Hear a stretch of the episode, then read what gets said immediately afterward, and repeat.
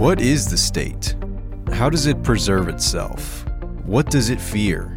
These are the questions Murray Rothbard uncovers in his powerful book, Anatomy of the State.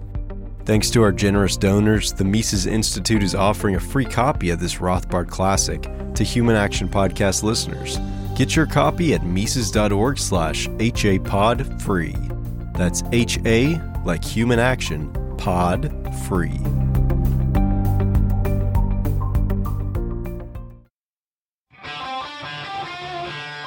This is the Human Action Podcast, where we debunk the economic, political, and even cultural myths of the days. Here's your host, Dr. Bob Murphy. Jonathan, welcome back yet again to the Human Action Podcast. Hi, Bob. It's good to be back.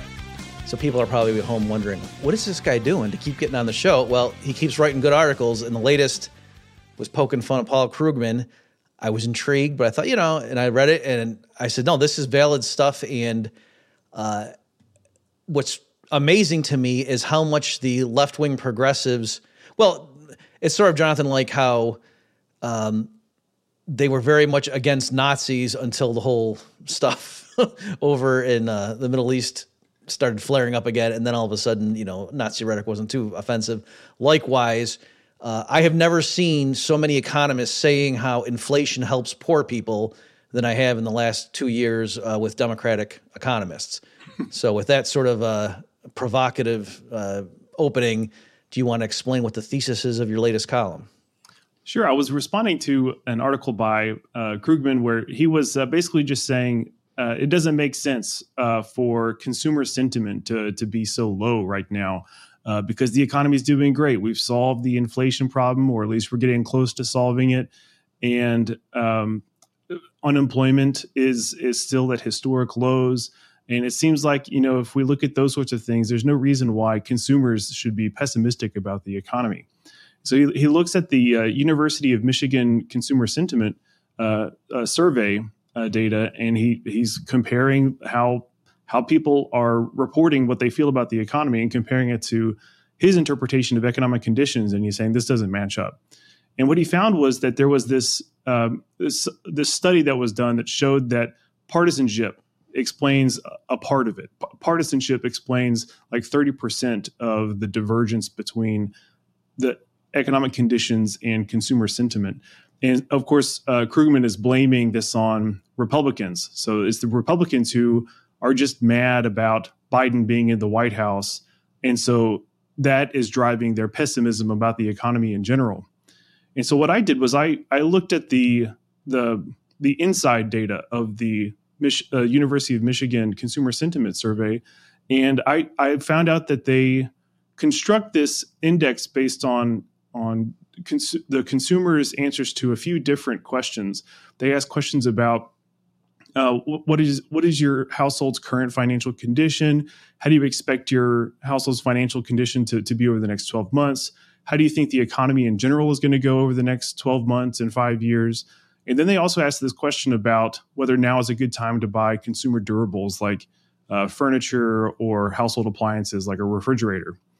And so when I was looking at it, I I was thinking that if Krugman is right, it means that the the Republicans, the nasty Republicans who are who are biasing this survey, they would probably be channeling their uh, their distaste for Biden being in the White House through the questions that are about how you think the economy in general is going mm-hmm. over the next 12 months or the next five years. So they would they would be saying they or they would be reporting, yeah, I think uh, Biden being in the White House is not good for the economy. Therefore, I'm pessimistic about the economy as a whole.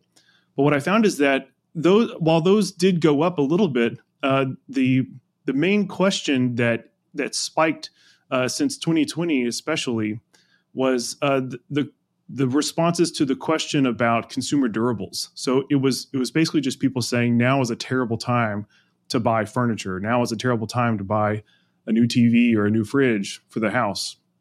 And so I, I just think that that's that's probably uh, not realistic for, or at least it definitely doesn't go along with uh, Krugman's hypothesis here, because you would think that they would be channeling the, their political partisanship through those other questions, not through the one that's based on the affordability of of those big household items.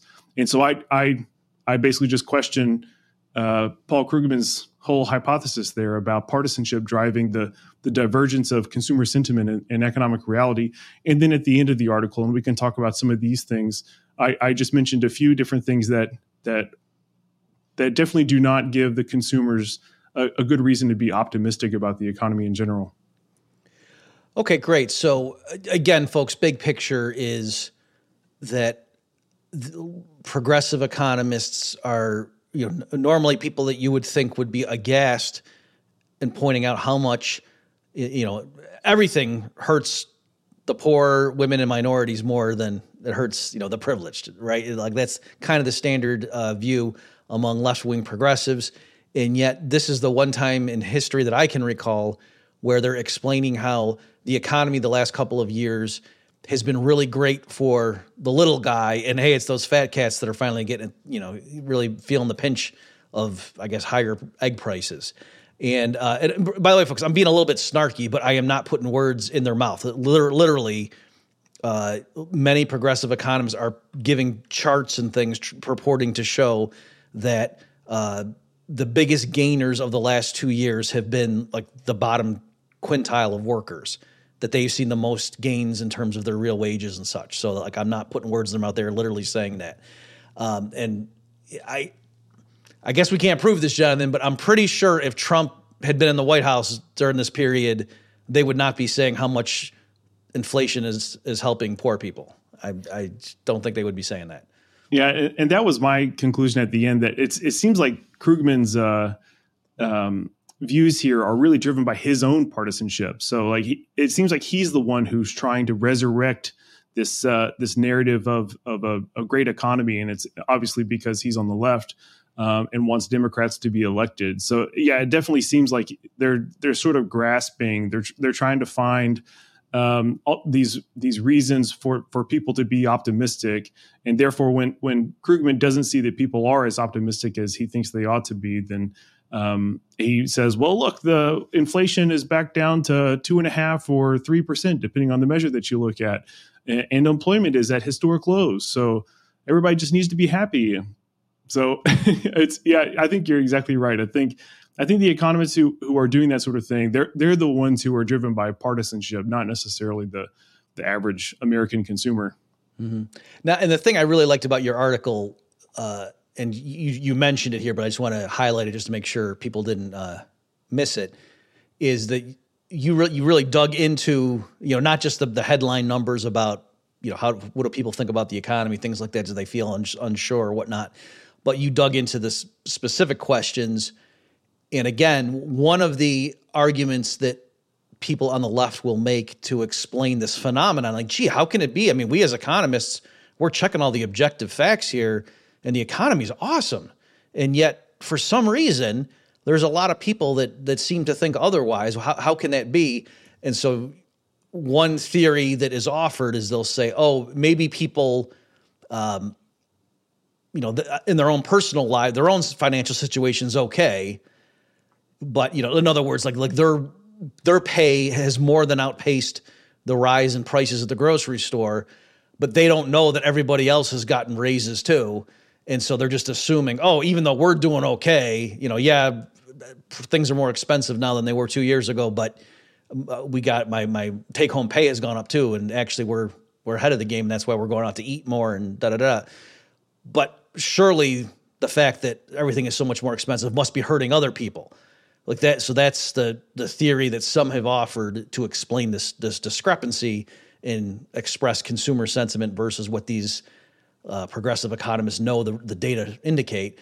And so, again, Jonathan, can you just repeat like why? You, what did you see in the data that show no, that's that's not a good explanation? Like, yeah, maybe everybody's wrong, but it's not that they know their own personal financial situation's great. It's just they're assuming erroneously that oh, maybe everyone else is getting hurt by these high prices. Well, the the two of the questions that are used in the construction of the index they they ask the consumers to report specifically about their own household. So the, so two two of them are about the, the economy in general, but two of them are specifically about the that that respondent's own household. And and really, I mean, it's all it's all a wash. If, even if you look at the the data just on those on those uh, components of the consumer sentiment um, index, um, I mean, they they all increased uh, to a greater or lesser extent in 2020. Uh, but the, the the the one that definitely increases the most is the is the affordability of consumer durables question. But but the and when you I, say increase, that is a bad thing. Right. Sorry. I so the the way that I downloaded the data from the University of Michigan um, uh, website, it has it has the actual survey respondent scores, and it goes from one to five, I think, where one is is great. I'm I'm very optimistic, and then five is things things are going to hell in a handbasket.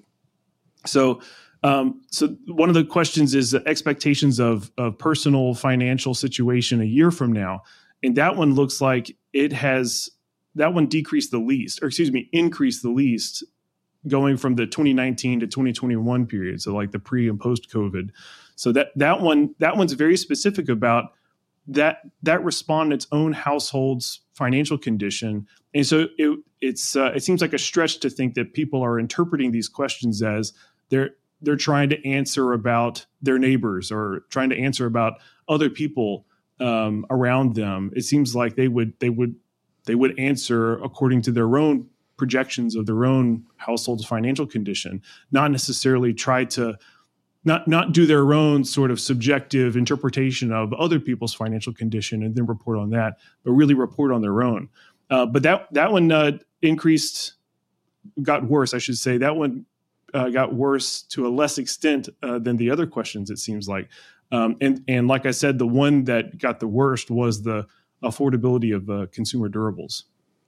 Right. So, in a nutshell, it's not merely that people are saying like, "Oh, I think the country's headed on the wrong path," or "Yeah, I think the economy's bad," but specific questions like are you going to buy a new washing machine in the next 12 months? The number of people saying yes to that is lower than like it, it was before. Right. And it, it got uh, pe- people were uh, very optimistic or i should say they were uh, they, they reported that now is a good time to buy consumer durables um, their their ratings on that were very good from like the 2015 to 2020 range, but then it it, it spiked up um, and got and got really bad, got really pessimistic um, after 2020. So and so what I did was I I I tried to explain why consumers might might report that way. So like why would they answer that now is not a good time to to buy those big uh, uh, purchases for your house? And I would think the most likely answer is because of the one five numbering being counterintuitive. Maybe they were actually trying to well, say Krugman's right, and just they coded it wrong. yeah, it's, yeah, almost like a, a Florida voting problem. Um, but so what I did was I, I looked at um, th- there's a specific subsection subpart of the consumer price index that just that just pulls out prices of consumer durables, and so in my article I showed a graph of that, and of course you don't even need to to look at the graph to, to know that the prices of those things skyrocketed, especially in uh, 2021. Uh, but another thing is that I looked at uh, credit card rates, which have also gone up. So credit card uh, average credit card rates were around 15, um, and then they're up past 20 uh, now. And so a lot of people will buy those sorts of items with their credit cards. And so, I mean, it seems to me like the way that they're responding to the consumer durable question in the University of Michigan uh, survey, I mean, it, it, makes sense. Like, yeah, now is not a good time to buy those sorts of things. The prices are going up, and it's more expensive to finance those purchases if I choose to buy with a credit card. So uh, there's just more evidence to show that it's not it's not Republicans who are angry about Biden in the White House. It's not Republicans who are just who, who are doing fine economically, but they are trying to bias the survey because they're pessimistic about who's who's in control um, it, I, I, it just seems like the at least in this case, the survey respondents are are accurately sharing their own interpretation of of now is not a good time to buy mm-hmm. those sorts of big purchases. Yeah, so let me uh, draw people's attention. So I'm looking here at Krugman's article called "New Perspectives on the Feel Bad Economy" from November 14th, 2023 And his opening line is just so ironic. He says, Almost two years have passed since I began trying to draw people's attention to the widening gap between economic perceptions and economic reality.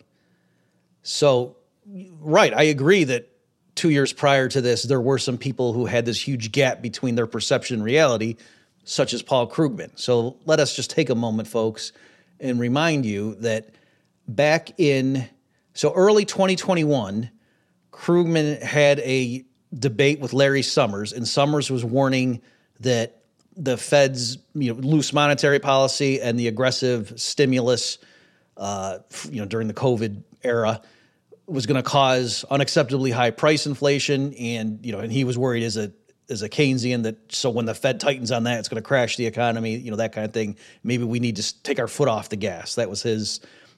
Krugman said he was wrong. That no, the rising prices we've seen are just because of supply bottleneck. That's the kind of stuff you'd expect. Then by summer of 2021, Krugman and I, I haven't been able to find him. Hopefully, folks, by the in the post production of this episode, I can get the exact you know thing and put it in the show notes page. But I distinctly remember it was sometime in the summer of 2021 when price inflation year over year at that point had risen to five percent in change. That Krugman had an op-ed in the New York Times where he declared that price inflation, you know, was was done with, and he was mocking the people who had been warning earlier in 2021 about this huge inflation surge, and then he was like, "But funny thing happened that over the summer those things cooled off." So at that point, he was running victory laps when in price inflation at that point year over year was five percent and change. And Krugman thought, "Yep, see, I told you guys, don't listen to Larry Summers." Of course, every month it kept going higher in December of 2021, that one I, I was able to find. Uh, Krugman has a thing that the Times gave the title to of the year of inflation infamy, and he wasn't, you know, by that title. He didn't pick the title; they did, but it accurately reflected this tone of his article. He wasn't saying, "Wow, I made some infamously bad predictions." That's not what he was saying at this point. um, let me just read a key paragraph near the bottom. He said, "To or the top of the article. To preview, I believe, so again, this is Krugman in December of 2021. By the way, at this point, year over year CPI had now crept up to 7% and change. Okay. And Krugman at this point says, to preview, I believe that what we're seeing mainly reflects the inherent dislocations from the pandemic rather than, say, excessive government spending. I also believe that inflation will subside over the course of the next year and that we shouldn't take any drastic action. But reasonable economists disagree and they could be right. All right. So at this point, you know, he is sort of backing off a little bit. Well, month after month, CPI kept ticking up. It got up to like 8.9% year over year at one point um, as of July of 2022. And at that point, Krugman has an op ed in the New York Times saying the title they gave it was, I was wrong about inflation. And so Krugman finally does admit, hemming and hawing, that, oh, yeah, okay, yeah, I was a little bit off. So for people who are familiar with Krugman's work, for him to actually come out and admit he was wrong about something is amazing. Now, of course, that all subsided, and now we've come full circle, and Krugman's writing articles about how did mainstream economists get inflation so wrong.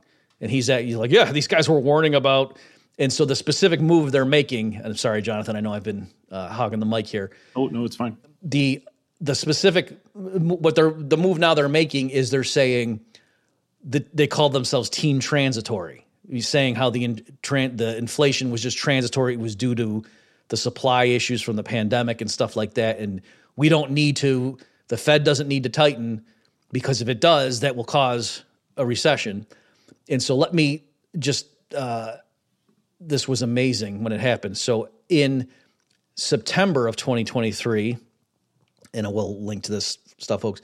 Krugman tweets out and says, we could still have a recession, but it will be a policy error, not something we needed to control inflation that turns out to have been transitory after all. Okay? And so I just want to walk you through just the magnificence of like like you have to marvel at him. Like it's what he's a, he's casting spells. And so I I broke it down and then I promised Jonathan I will let you speak. Um, so I I like retweeted that and then and I'm reading here from some news article picked this up because this, this was a, a, pretty good tweet on my part that it, it got some traction and I said I just want to make sure you folks understand how amazing his move is to review w- number one Summers, meaning Larry Summers, said we need to hike rates to rein in inflation. Up, too bad that it's going to cause a recession. Two, Krugman said no, inflation is transitory. It will come down without Fed rate hikes, which would only cause a needless recession. Three, the Fed listened to Summers and it jacked up rates hard. Four, inflation comes down. Then Krugman says, see, there's no recession. Inflation was transitory. I was right. And then five, Krugman admits there still could be a recession, but if it does happen, it will be because of the rate hikes, which were unnecessary because inflation came down without a recession. All right, so I realize I went through that. If you're driving, maybe you know you didn't want to process that too much as you get into an accident, but it is just amazing the the argumentation they use. Um, so in a sense, and Jonathan, you and I covered this a lot in previous episodes of this. We don't need to rehash the whole thing, but yeah, Summers and Krugman were both partially right or both partially wrong in their arguments that right now Summers would have thought there was going to be a lot higher unemployment than there is in order for price inflation to come down. Um, but on the other hand, you know, Krugman also thought Fed rate hikes would have caused a recession. He was his point was just saying, no, we shouldn't raise rates. Trust me, the inflation will come down on its own. So the fact that the Fed didn't do what Krugman wanted, and now we're in this, you know, this weird thing from a Keynesian perspective where, gee, price inflation came down even though the economy didn't crash. Krugman wasn't predicting that either. So in any event, uh, I said a lot there, Jonathan. What what do you have to say about all this? Well, I, I was just thinking uh, big picture about uh, differences in, in, economic schools of thought. So I see people post these. Uh, sometimes they're memes on on the internet, and it's uh, something to the effect of there's there's consensus in the world of physics about the law of gravity, and there's consensus uh, in the medical science field about the effect of different drugs or or how the, the human body operates. Uh, and so and so they'll ask, well, okay, uh, economists, where do you guys have consensus? And of course, there there there's hardly any consensus. I mean, there is some consensus, or there's broad consensus on some like basic things like the law of demand uh, or the fact of scarcity, something fundamental, principles level like that. Uh, but I, it's it's interesting while while you were going through here's here's what happened and here's what Krugman said, here's what happened and here's what Krugman said. It just highlighted to me uh, just how how difficult it is to achieve economic consensus, even based on everybody looking at the same facts. Like we're all looking at the same data. I mean, obviously, we quibble about the construction of the data. We we quibble about um, how like what is causing what, but it it just goes to show that you since there's all of this lag, all all of these uh, all these different things that are that are causing the market outcomes, and they evolve over time. So, like a, a, new policy is implemented, and then there's effects over the course of a year or even a decade. Uh, it, it, makes it difficult to to say this caused this, and or this this policy was bad because of X, Y, and Z. Um, and so uh, it's just it's just a really recent example of of economists not being able to agree simply because we're we're all looking at the same numbers and we all have our different theories about you know if if we have this sort of monetary policy, then there's going to be these sorts of effects. But you know, sometimes the effects take take some time to to, to fully kick in or to fully be realized in the data. Um, and so it's it's easy for Krugman to uh, to run these victory laps like you're talking about, saying that oh the, we've achieved the low we've achieved low employment and we've solved or we're getting close to solving the inflation problem and so he's quickly running the victory lab before there's any other effects going on. And then other people might say, well, probably need to wait, probably need to wait and see what's what's going to happen in 2024. Uh, like even the Federal Reserve will say we haven't seen the full effects of our monetary policy over the past um, year or so. And so it I, I was just while while you were talking about that, I was just thinking about how difficult it is to achieve consensus in economics simply because we're coming from these different schools of thought. Well, yeah. Uh, I don't know. Did you see Jonathan um, the the reaction to the the inequality literature? Like apparently there was some. I think it was in the JPE Journal of Political Economy article that was critiquing like the Saez and Zucman work on inequality and, and Piketty. Yeah, I, I just saw some headlines. Okay, well, yeah. It, so it's it's fine. Um, but what's amazing to me, it's and I tweeted this out too when it when it happened. So, f- folks, yes, there's this article that's critical of the claims made that oh, oh, you know inequality is is rising at the fastest rate since the Gilded Age and blah blah blah, uh, associated with people like Thomas Piketty and uh, Saez and Zucman.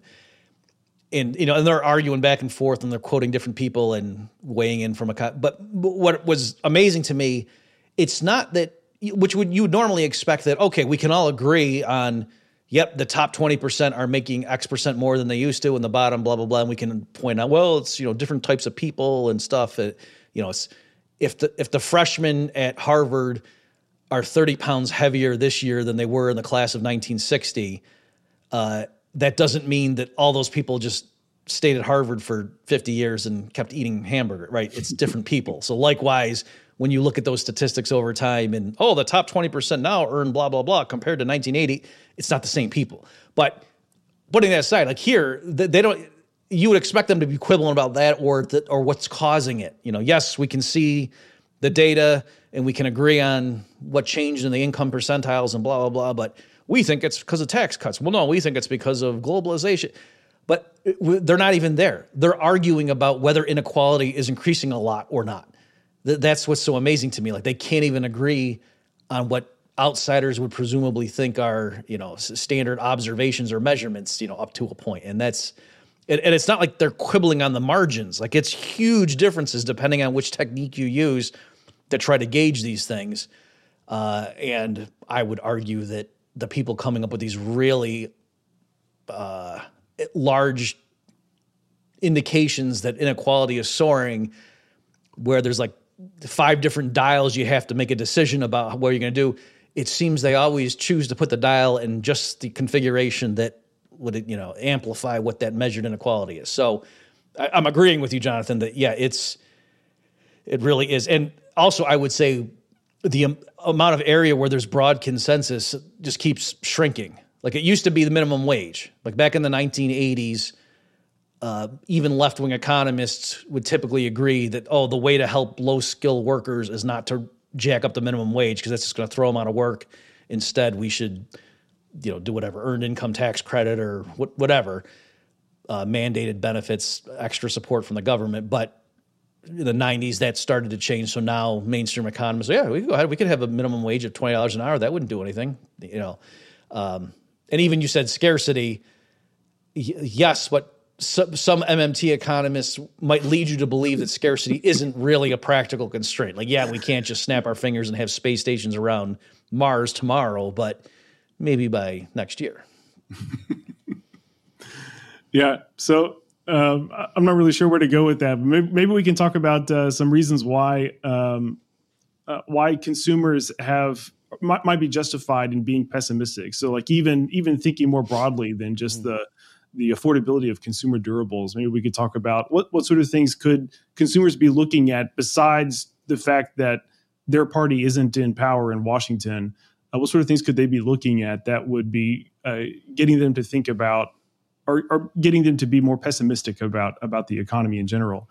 Um, and so, like one one thing that I pointed out is uh, the declining quality of, of both goods and services, and, and how there's uh, long wait times for things like sorts of things that uh, used used to be shipped very quickly from some online vendor um, now take a long time to, to be shipped. And there, I know I know some of this, like Paul Krugman would blame on on supply chain issues that are still being ironed out from the from the COVID year. But it, it seems to me like this sort of thing is it's it's a little bit more than that. It seems like there's there's been like this sea change in uh, customer service and the quality of goods that are being provided. And and at the same time there's price increases. So quality is going down and prices going up. Wait times are going up. And it, it, at least it seems to me like this is that's at least one good reason to say that consumers are are pessimistic about the economy in general uh, as opposed to just pure partisanship yeah exactly and well i mean one thing is not to sound like a chicago school economist but i think objectively the economy is in bad shape and that the future is not uh, you know bright for at least the next year. And so just to say, well, consumers rationally, it's not that economists have access to stuff that these idiot consumers, you know, that you know, no, they have every reason to be nervous. I mean, things like the government borrowed 1.7 trillion dollars last year. That's kind of a big number, and they're paying you know more on uh, interest expense than I think that it topped the Pentagon's budget this cycle. And you know, looking at projections going forward, like some of the stuff you did, Jonathan, at the uh, Fort Myers event, you know, showcasing again not going to the Heritage Foundation, let alone Alex Jones, looking at the Congressional Budget Office's own projections. If they just stay the course, even if there's not a recession, the debt just keeps piling up, even you know as a share of the economy. The interest payments, it gets to the point where the government is going to be borrowing money to pay interest on the existing debt, and that just keeps you know widening. So, uh, you know, pe- people see that stuff. So it it may be, of course, that they're getting that news funneled to them through, uh, you know, ideological channels. Like so, somebody who's very bearish and hates the Biden administration can grab that stuff and show it to them, but it's not that those numbers are are made up or that that's not really a thing. And so I think that yeah, people and as we've shown here, Jonathan, like the yield curve massively inverted. It still hasn't fully even crossed back up. Uh, it actually bounced down again. I was looking at that like in terms of you know going back up to the zero point and now it came back down. So I mean, again, if we don't have a bad recession in 2024, that, you know that could happen. Just there's free will. Humans are not you know, mindless automatons, but it would be a pretty big asterisk when people talk about an inverted yield curve signaling a recession. That you know these are objective things. Also, just to circle back, I want to make sure people understood just again how Krugman tried to have it both ways with that debate. so again, it Larry Summers in the start of 2021 was warning and saying price inflation is getting out of hand. The Fed needs to tighten and alas, that's going to cause unemployment to go up. I'm sorry to say that, folks, but you know, I'm here just to tell you the situation. I'm not going to sugarcoat it. And Krugman was said, no, we don't need the Fed shouldn't tighten because inflation is going to come down on its own. And the reason we shouldn't tighten is because if we tighten, it's going to cause a recession that's unnecessary. Because I'm telling you, folks, don't worry, inflation will come down on its own. So the Fed definitely tightened, whether you look at interest rates, which spiked, or you know money supply figures, which actually came down. So just they slowed the rate of growth. Price inflation subsided. It's still not where the Fed claims it wants it to be, but it definitely you know peaked and came down. And so Krugman, uh, as, as September, was warning, saying, "Okay, this is looking good. See, we were right. Inflation came down on its own, but if there is a recession, it's because the Fed tightened." So you notice the move he's making there. He's saying, you know, Summers claimed Fed tightens, that's going to bring down inflation but cause a recession.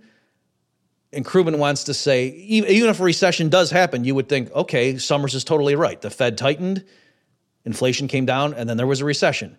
And no, what Krugman's going to try to argue if there is a recession next year is he's going to say, yep, the Fed tightened, inflation came down, there was a recession, but Summers was wrong and I was right because inflation came down first there wasn't technically a recession, you know, in September or October of 2023. Therefore, that showed we didn't need to tighten for that to happen. And then this, this recession was just completely, you know, an unnecessary byproduct of the stupid Fed tightening.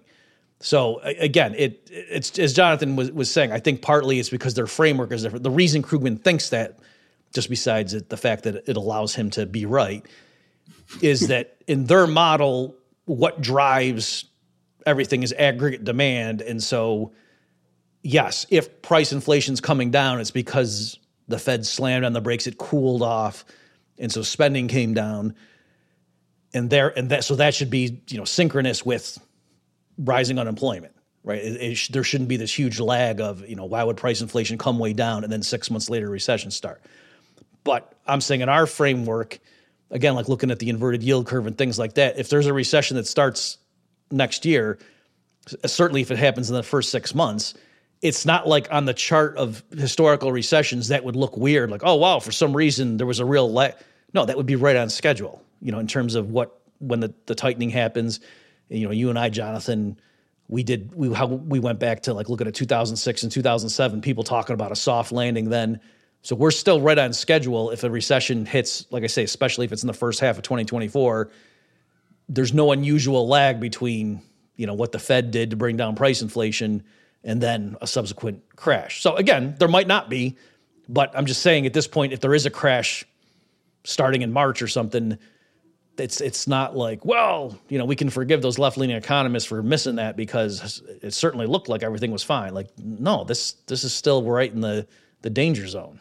But what Krugman has done with his rhetoric over the past couple years is he, he's he's covered his bases. So like so if and when the recession happens, he he's got a line that he can say. So like, like you said, he could say, "See, I told you. If we tighten too much, then it's going to cause a recession." Uh, it it reminds me of uh, a magic trick. So so any listeners who who like being surprised by magic tricks should should cover their ears or skip ahead a few seconds. Uh, but so one thing that a magician will do sometimes is they'll have the spectator make some sort of guess or make make some sort of uh, selection uh, among a few alternatives, and then the mentalist, the magician, will will you know dance around, do, do some fancy sorts of stuff, uh, and eventually reveal that he knew what they were going to pick all along. But what the magician, and here's where I reveal the secret, what the magician has is they have they have cards and are, ways to reveal the spectator's guess um, in, in a multiple in multiple locations. So like maybe they have a balloon that they could pop that would reveal the spectator's guess, or maybe they have a card in their jacket pocket that they could pull out. See, this is this is what you uh, selected, and and but the spectator doesn't know that that the magician has all of these other all these other bases covered, all the other things that the spectator could have guessed uh, or selected are somewhere else on the magician's person. So okay, I actually didn't know that. So, but just so I understand, John, you're saying like they say, go ahead, pick a card, any card, and the person looks at it and you know shows the crowd, and they don't show the music, the magician. But he somehow knew what card they picked, and then just knows, okay, I got to find a, you know, the seven of diamonds. That's the one that I put in my right pocket, so that's where I'm going to pull it out of. Yeah, that's one way. yeah, so uh, it, it it it the sort of trick that I described works better if there's like just a few alternatives, like if there's four or five things that mm. the spectator can pick. Uh, but like in the case of a card, like they have ways of forcing the selection of a card, and and then they'll, uh, and then they then they have the big reveal. But sometimes they'll have uh, like a backup. So like if the if the spectator accidentally picks something that the magician wasn't trying to force, then the magician has like this backup. See, and they'll say, "Actually, so here here's my real prediction right here." So like they they've got like backups. Like Krugman has backups, so like so no matter what happens, Krugman can say that he was right. Yeah, definitely. You remind me. I I think it was David Copperfield. He it was like something. I did not TV. intend to get into this. this is this is more interesting than Krugman. Uh, it was it was on TV, and so and yeah, so he's doing tricks like with. I think it was the one he made the statue. Maybe I'm getting mixed up, but in any event, he's doing you know calling the audience up and like, hey, examine this thing and show that it's really you know a glass. It's solid, and that way that's way when he makes the person disappear. How does that happen? But one of them it was for the viewer at home and it like flashed some stuff and you know there were multiple things on the screen and told you to pick one and then it moved them around and did some and then the thing you picked it moved into the middle you know and everything else disappeared. And said this is what you picked. And so of course i'm looking at that thinking well it's not that they're somehow beaming this to my tv like this is the same image everybody in the country who's watching this is seeing. And so then i like thought back to how did they and I don't remember now what the what the trick was, but there was some way that it made it look like you were choosing from many things when in fact for some reason the way it was designed like everybody was gonna just choose the one thing. And then of course it oh, you picked this one didn't you? And everyone's oh my gosh how did it know? It read my mind. And then you know tailored it to my television set. That's amazing. So, we're just we're just spoiling everybody's fun aren't we, we are, so we are. spoiling paul krugman's rhetoric we're spoiling the magician's fun. Okay so i I suppose, uh, Jonathan, maybe just as to wrap this one up, um, I've noticed too. I mean, you probably see it. Like again, the once the talking points get embedded and people, the two sides start clashing over it, it reinforces it. So uh, among like smug economists now, anytime something comes, like I see people now making fun of like the price of eggs because there was a period there where the price of eggs really went up high and people were complaining. And so then, you know, oh, Fox the News. orange juice. So What's that? Did you see orange, orange juice is incredibly expensive now. That, no, that's like a commodity that's increasing okay. in price, okay. at least lately. But the, the eggs became a football. I mean, they wouldn't be a very good one, but uh, where people were jockeying because then, yeah, the, the people on the right were pointing to that, like, yeah, thanks, Biden. And then the people on the left, again, just in the smug, like, oh, and then they came down at some point. And so now it's like a punchline among left leaning economists that I see on Twitter all the time where they hey remember when everyone was freaking out about eggs? Uh, and it's again it's just like normally that's what you would expect from people on the right that you know what I mean? Like they would use statistics and to dismiss you know some sob story that you know some individual family the guy got laid off or whatever and the democrats are holding them up. And this is you know the reagan economy is leaving this family and the people on the right would just be looking at aggregate statistics and well you know and, and most people are doing better and yeah and yet it's totally reversed now it's the, the right has, is largely anti-war well except with israel and uh, you know and wanting to have uh, discussions with russia and, and blah blah blah and it's the left who are real hawkish and are literally making fun of people who are complaining that food is expensive. It's just shocking. Yeah, it's, yeah, it's it's amazing. So all sorts of things are changing, and and I yeah, you're right. The, the sorts of uh, shifts in the positions uh, between the left and the right is it's it's been pretty spectacular to watch. Not just since COVID, but really since uh, since Trump. So since 2016, right. it, there's been all sorts of like these shifts. Um, uh, yeah, yeah. And I, and again, I think partly the way it, it happens almost naturally is the two sides reinforce each other. So, like, you know, you grab a left wing economist and you say, rising price inflation, you know, is that good or bad for the bottom 20% of wage earners? They're not me sure, but to say, saying the opposite of what Fox News is reporting, they're sure that's the right thing to do. you know, and so the fact that both sides kind of rotate simultaneously, I think reinforces it that they're sure, yeah, yeah, we're still arguing with those idiots over there, so we must be in the right. Yeah, yeah, it's there's definitely a lot of uh, tribalism.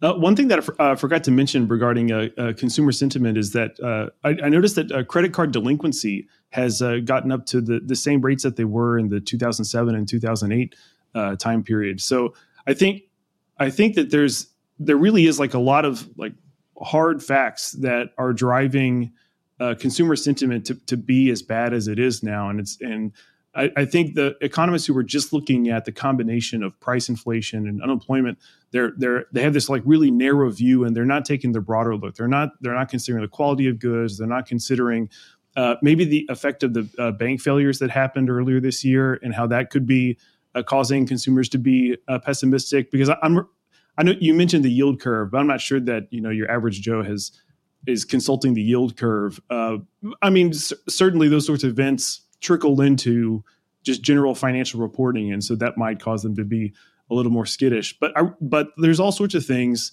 like you said, the, the economy is not doing great. There's all sorts of things that could be causing the consumer to be uh, to be more pessimistic, and and for Paul Krugman to to to you know throw his hands up and say, "So, oh, it's those Republicans who are just angry uh, that they're not in power," uh, and that's what's causing this this University of Michigan consumer sentiment survey to, to to, to look so bad. Even though if you look at inflation and, unemployment, everything is is going great. I think I think that's really just it's uh it's not fair, and it seems like he's just uh, like I said, it's it's his own partisanship that's driving that conclusion, as as opposed to you know, actually looking at the at the data.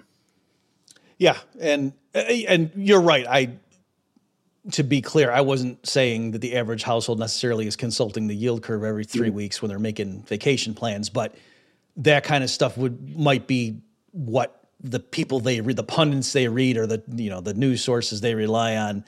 Those people could be bearish because of objective things like that, and then that's filtering down to them uh, as well. Okay, well, folks, we will link to Jonathan's article as well as some other resources of things we touched on today. Jonathan, as always, thanks for your time and your insights. Thanks for having me, Bob. And I'm sorry I, I ruined your fun at your next magic show. Yes, I will have to uh, do something else at this point that involves rabbits. Well, I can't probably because I bet you rabbits are really expensive now, even though my my wages have gone up. Thank you, folks, for tuning in. We'll see you next time. Check back next week for a new episode of the Human Action Podcast. In the meantime, you can find more content like this on Mises.org.